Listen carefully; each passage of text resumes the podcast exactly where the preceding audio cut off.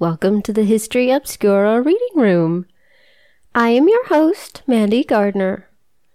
And if you don't already have a cup of steaming hot tea and perhaps a nice thick slice of chocolate cake, I suggest you get one ready.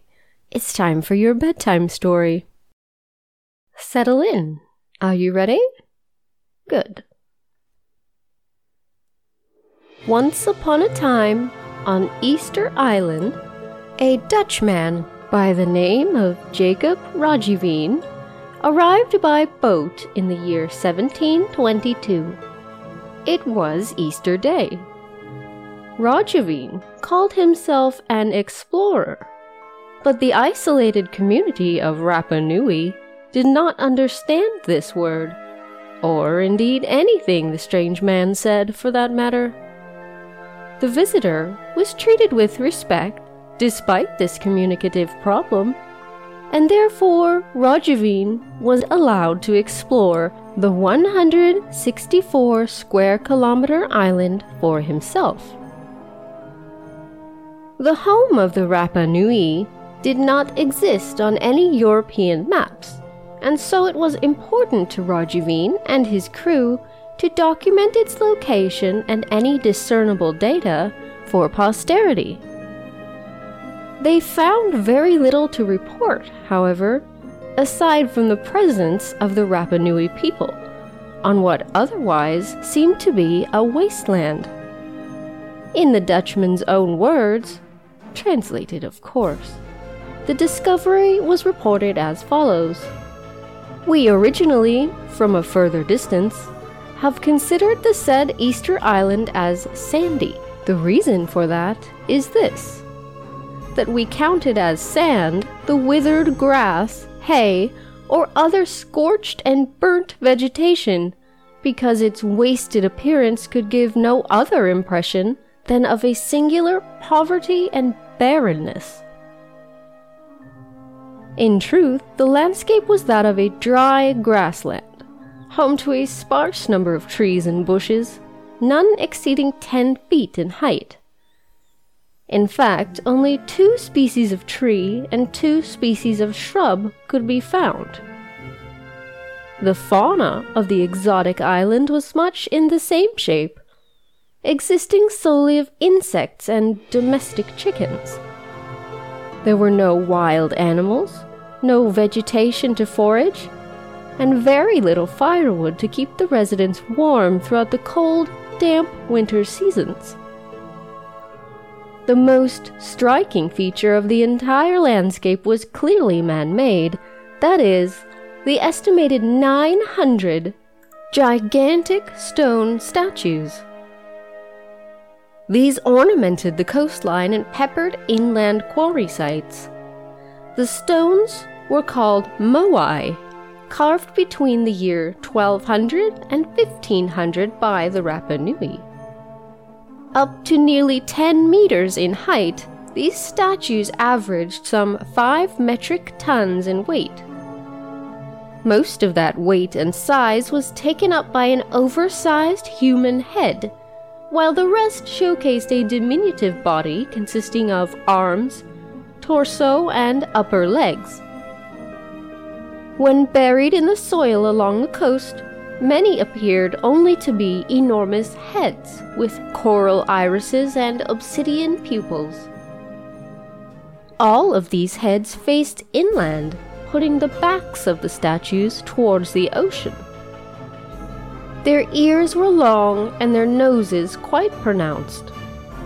Each statue represented a once living ancestor of the people still residing on Easter Island or as they called it, of course, Rapa Nui.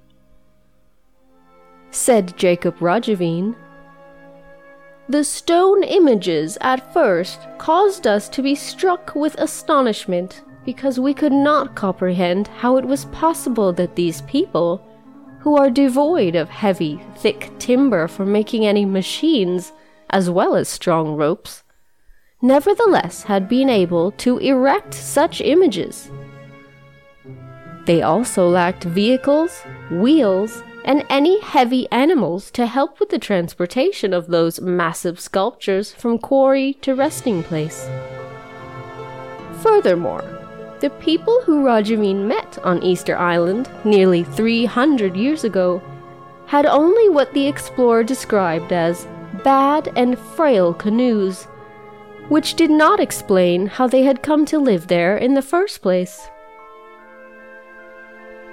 The people themselves lived in caves, which made up one of the largest inhabited underground areas in the world. Stretched end to end, these caves would reach 10 kilometers in length. On the walls of these caves, you can still make out drawings of the local birdmen. Birdmen were so titled after winning annual competitions to collect the first sooty tern egg from the inlet of Motu Nui, swim back to Rapa Nui, and then climb the sea cliff of Rano Kau to the village of Orongo. Word of Easter Island's existence spread quickly, and many more explorers came to visit over the following decades. 52 years after Roggeveen's landing at the island, Englishman James Cook arrived to see it for himself. Along for the voyage was a traveler from nearby Tahiti, who found that he could speak with the estimated 2,000 inhabitants in his own native Polynesian tongue. It was clear then that the Rapa Nui were descended from a Polynesian tribe, and therefore a nation of world famous seafarers and warriors. So, how had they become an isolated community of struggling farmers on a wasted landscape with only shoddy canoes that could barely take them far enough into the ocean to fish?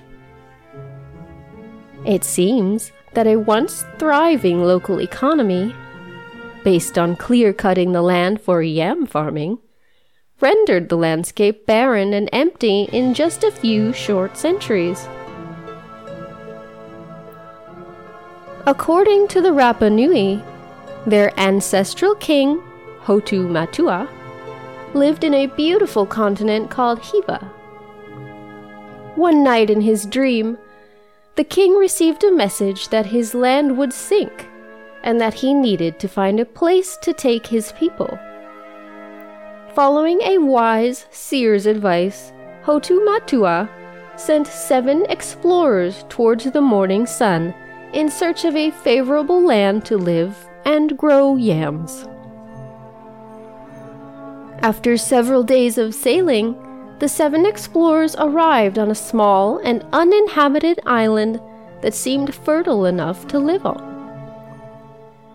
It is said that besides yams, the explorers took a moai with them and a mother of pearl necklace, and left this abandoned when they returned to Hiva leaving behind on the island only a single explorer.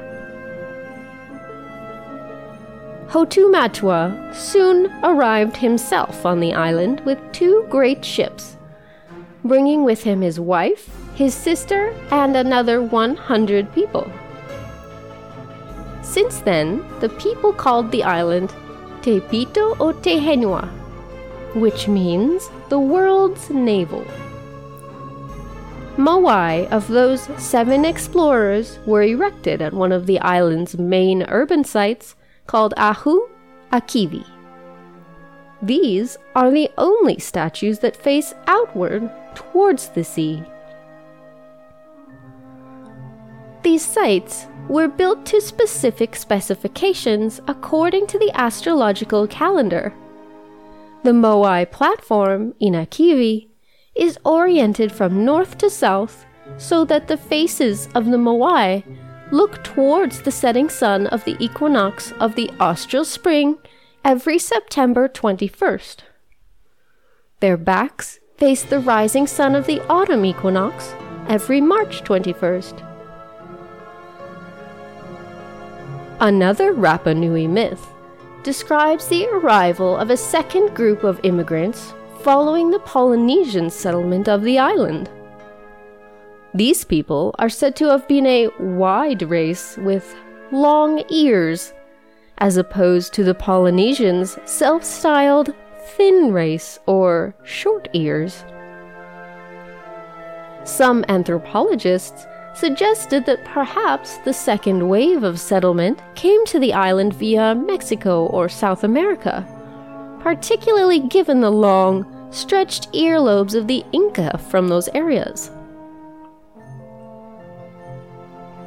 For hundreds of years, it was largely believed that no such journey could have been possible during the 12th century, when South American cultures used simple canoes and rafts for seafaring ventures.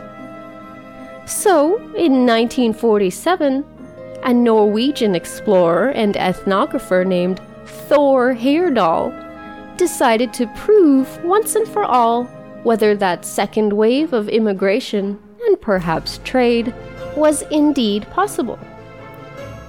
Thor and five other archaeological explorers constructed a raft whose design was based on illustrations of Inca rafts drawn by Spanish conquistadors in the 16th century. It featured a mainsail and a small cabin. The raft, which Thor and his friends named Kon-Tiki, successfully sailed from Peru to the Tuamotu Islands in French Polynesia, proving the viability of such a craft over a distance of 8,000 kilometers. The journey took 101 days, and during the more than three months at sea, Thor and his fellow sailors noticed that an abundance of fish gathered between the balsa wood planks of the raft providing a reasonably reliable source of food. Having served its purpose very well, the Kon-Tiki promptly smashed into the coral reef at the Tuamotu Island chain on August 7, 1947. Today, there are about 7,750 people on the island of Rapa Nui, which is officially a part of Chile. About 45% of these inhabitants consider themselves to be descended from the Rapa Nui, and they still distinguish themselves as belonging to either the long ears or small ears people. Isn't that precious? That's how my cats distinguish amongst themselves as well. The Mexicans with the long, skinny tails, and the Canadians who are rather chubby and full of fur. Thanks for joining me once again, friends. And thank you so much for listening to my novel chapter yesterday. I really appreciate it. Good night.